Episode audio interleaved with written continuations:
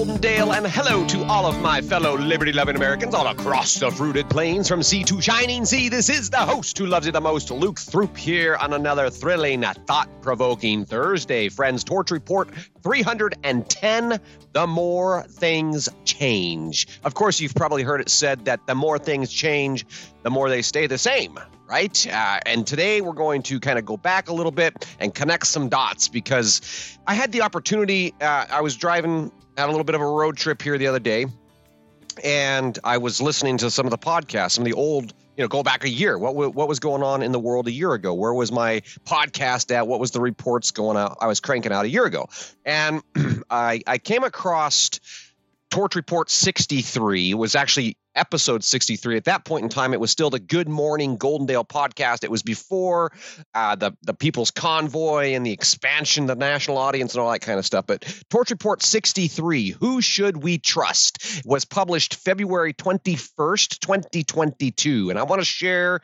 a little excerpt with you here. It says allegations of misinformation, disinformation, and fake news are lobbed about without any accountability. These labels allow low information individuals, those who haven't the time or inclination to think for themselves, to hide behind the authority of state propaganda.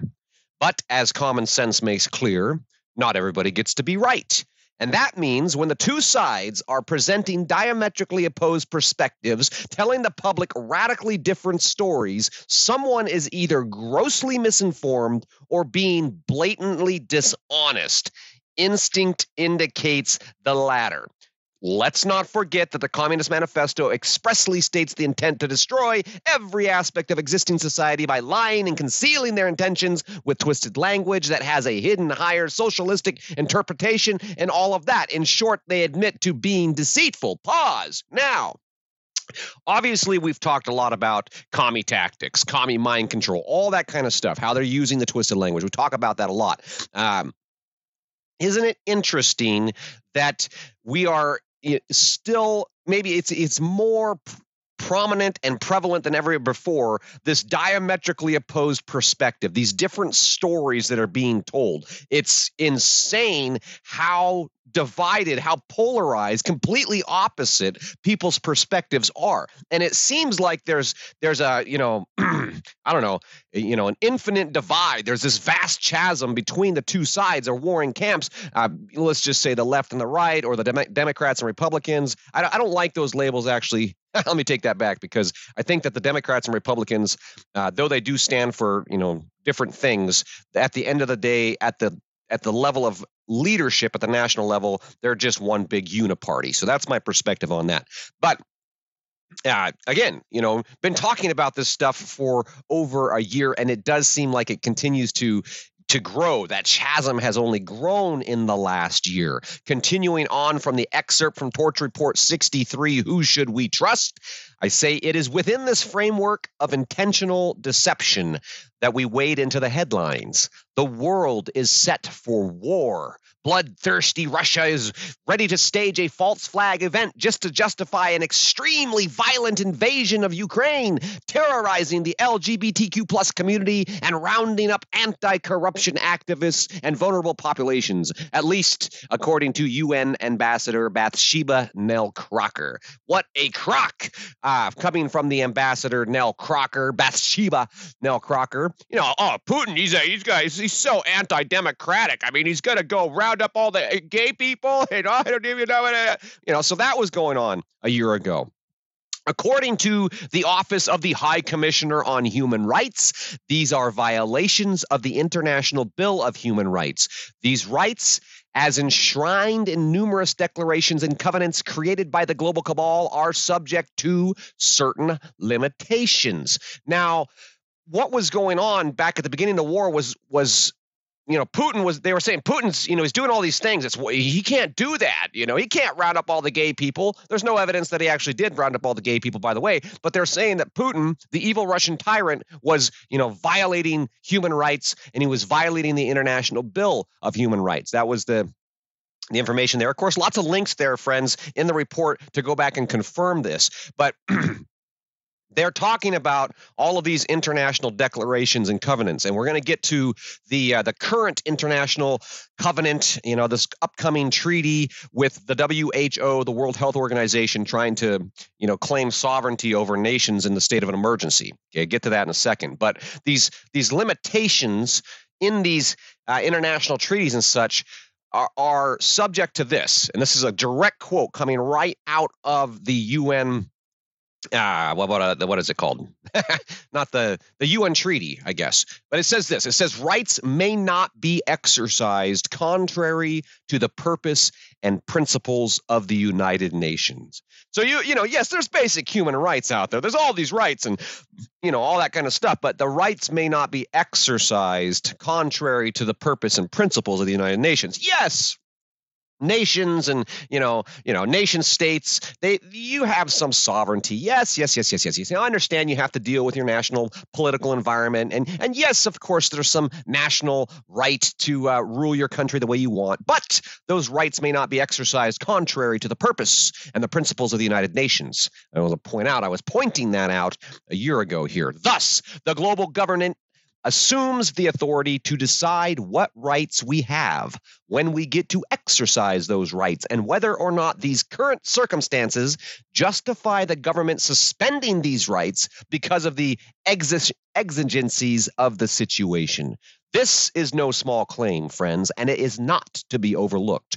These documents have been on the books for over 70 years. They, uh, you know, those who have been clamoring for world government have been at it for a long, long time, and they've come a long, long way, incrementally encroaching upon national sovereignty and subversively eroding individual liberties as they seek to develop global citizens. Period. End of the excerpt, friends. One year later. How does this relate to current events?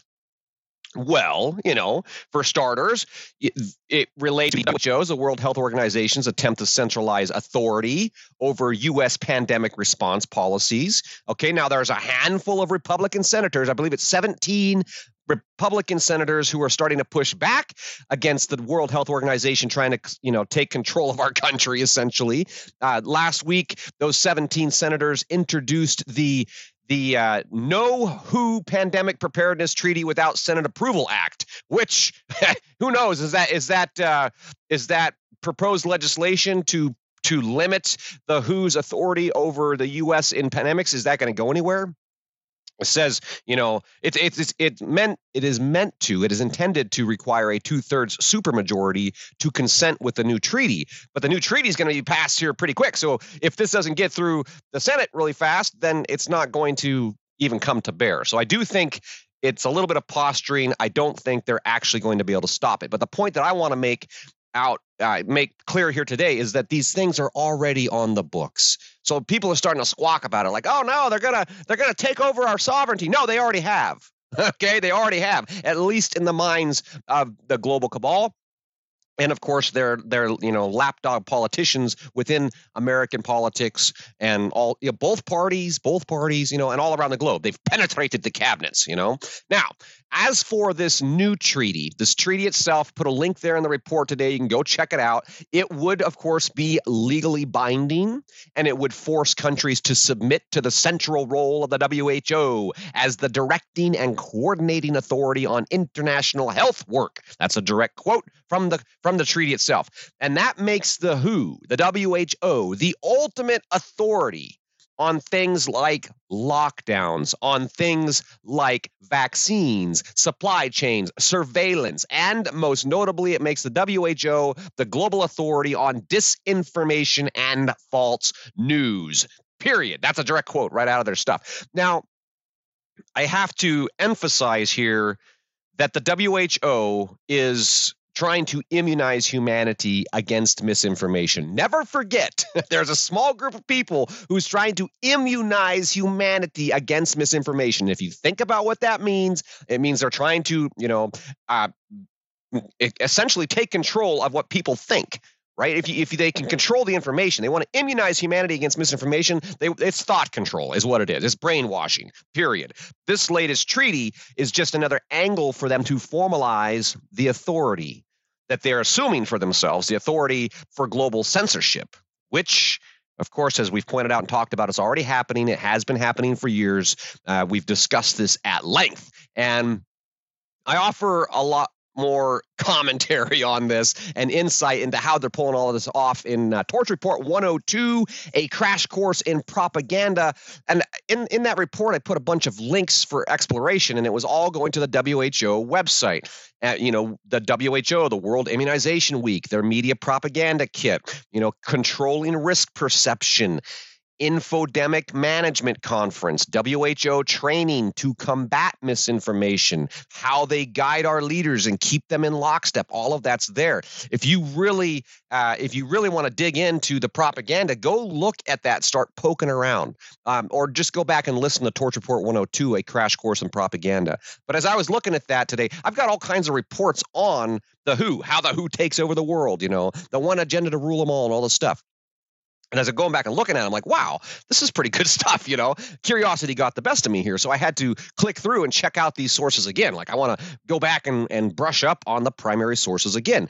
And on the World Immunization Week's webpage, there was a poem, and it's so poetic. And of course, this is from April of last year. Uh, World Immunization Week will be coming up again here, uh, what, you know, six weeks or so. But declaring that vaccines have been indiscriminately saving lives since 1796. That's right out of the poem on the WHO's website. Wow, vaccines have been indiscriminately saving lives since 1796. And I thought, zoinks, you know, in light of this week's investigation into the crime of vaccinations, that's the title of that book we've been uh, digging into. I was reflecting on the fact that you know, vaccines have been indiscriminately saving lives since 1796. That's an utter farce. You know, reflecting on that utter farce was almost sickening to me. Vaccines have been indiscriminately destroying lives for hundreds of years, and they are being obsessively pushed right now, today, as the ultimate solution to everything. If we just get another, you know, another booster, another jab, another shot, you know. Uh, but of course, pointing all of that out you know, I'm sure that's misinformation, and that's probably why uh, you know I got a strong headwind in building the audience here, and why I'm so grateful, friends, uh, that those of you who choose to subscribe, who support this publication through the Patriot Club, deeply, deeply grateful. And of course, the greatest honor of all is when you share the Torch Report with your friends, with your family, share it on social media, get it out there because the algorithms really don't want people getting this information. I believe that that's true. Uh, of course, there's lots of information out there. So please and thank you for helping me uh, share this. Now, all of the claims about vaccines saving countless lives. Those claims can be refuted on the basis of empirical evidence and historical data, as we've as we've been looking at this week. We saw it in yesterday's report, uh, where there were there were doctors in the very beginning, back in the smallpox time, late 1800s, going and they're reporting to the Royal Vaccine Commission. Look at the data. This is this, you know, the more people are dying are vaccinated, not the unvaccinated, and all this kind of stuff. And so we could we could challenge the claim that vaccines have saved, you know, indiscriminately saved countless lives by looking at that. Or I think there's a better method of kind of coming at it from a different angle, piercing this methodical illusion with a simple question.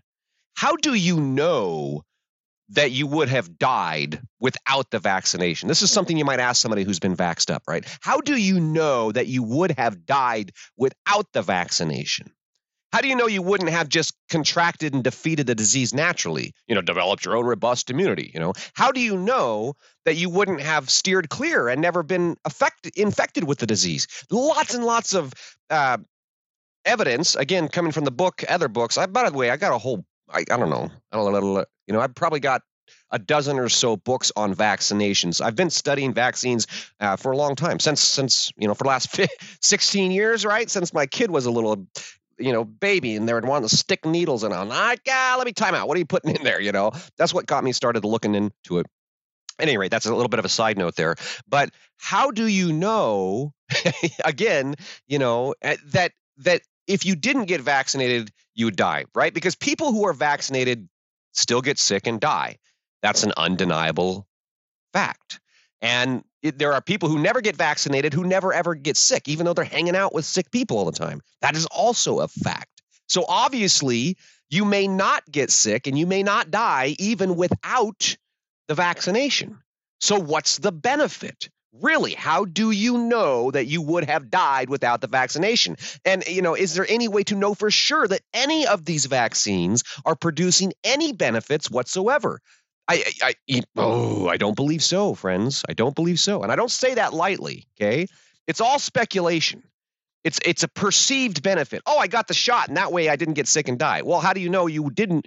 You wouldn't have got sick, or you would not have died if you didn't get the shot. You don't know that. You know, um, it's all speculation. Again, perceived benefit. It's a firmly held belief that the vaccines are safe and effective. The vaccines are safe and effective. That is born directly from the crafty propaganda put out the, by those people who do undeniably benefit from the jabs, right? They profit from the jabs. They profit and pilfer the public's trust. You know, the whole damn sham disgusts me, friends. It disgusts me. But I do feel inclined still to say I could always be wrong. I am, in fact, just an ignorant peasant. So maybe the vaccines really are safe and effective. Maybe everything that I've read and studied and all the other doctors who would say otherwise are wrong. You know, I'm just saying that there really isn't any proof. It isn't any real proof, aside from the speculation and propaganda, that there yeah, there's any benefit in the vaccines at all. But there is a ton of evidence to the contrary, not the least of which is the millions upon millions of adverse reactions and people falling over dead to this day from forced experimental injections. So anyway, I'm I'm over it.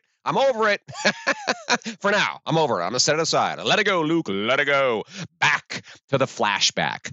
Rights may not be exercised contrary to the purpose and principles of the United Nations what the vast majority of people in America and around the world, including American politicians, I might add, remain completely ignorant to is the fact that these international treaties have been on the books for decades. You know, essentially, the US government has already signed over its sovereignty. And at any time that our government fails to fall in line, there are penalties imposed, there are funds withheld, and there is a pernicious purging of problematic politicians. You know, this is the shadow work of the global cabal, friends. These people are, in fact, evil. It's on par uh, with the mysterious Arkancide phenomenon. You guys familiar with this Arkancide phenomenon? I put a link there. There's a lot of cases that back this up, uh, but that's where those who anybody who's you know, crossed certain powerful people, suddenly they decide to go commit suicide, a la Epstein style. And that that Arkancide phenomenon is back in the headlines today. According to police, it's funny that it's in headlines today because the, the actual crime happened over uh, almost a year ago. But according to police, top Bill Clinton advisor, Mr. Mark Middleton, was found hanging from a tree with an extension cord around his neck. And apparently, he'd been shot in the chest with a shotgun, though there was no shotgun found at the scene of the crime. Now, naturally, when the cops walk up and they see a guy hanging from a tree with an extension cord around his neck and he's been shot in the chest, there's no gun laying around anywhere, naturally, this was ruled a suicide. Now, the fact that Middleton had signed Jeffrey Epstein into the White House 17 times during Clinton's presidency, or that he was a frequent flyer on the infamous Lolita Express, you know, really that has nothing to do with the story at all. Don't even know. Don't even know. That doesn't matter, you know. But what matters is that bad things happen to good people, you know. And a guy, guy, guy must have lost his grip on reality and decided to go out there and hang himself and shoot himself and then hide the gun before the police got there. Now, the point I'm getting at here is that there are powerful people in the world. And some of these powerful people are evil. Okay, we always got to remember evil exists, and some of these powerful people are evil. And some of these powerful, evil people are currently working together to enslave humanity and cull the herd. Okay, they've been working on this for a really long time. We've talked about it at length. So I'm stating it simply as a matter of fact. This fact has been well substantiated.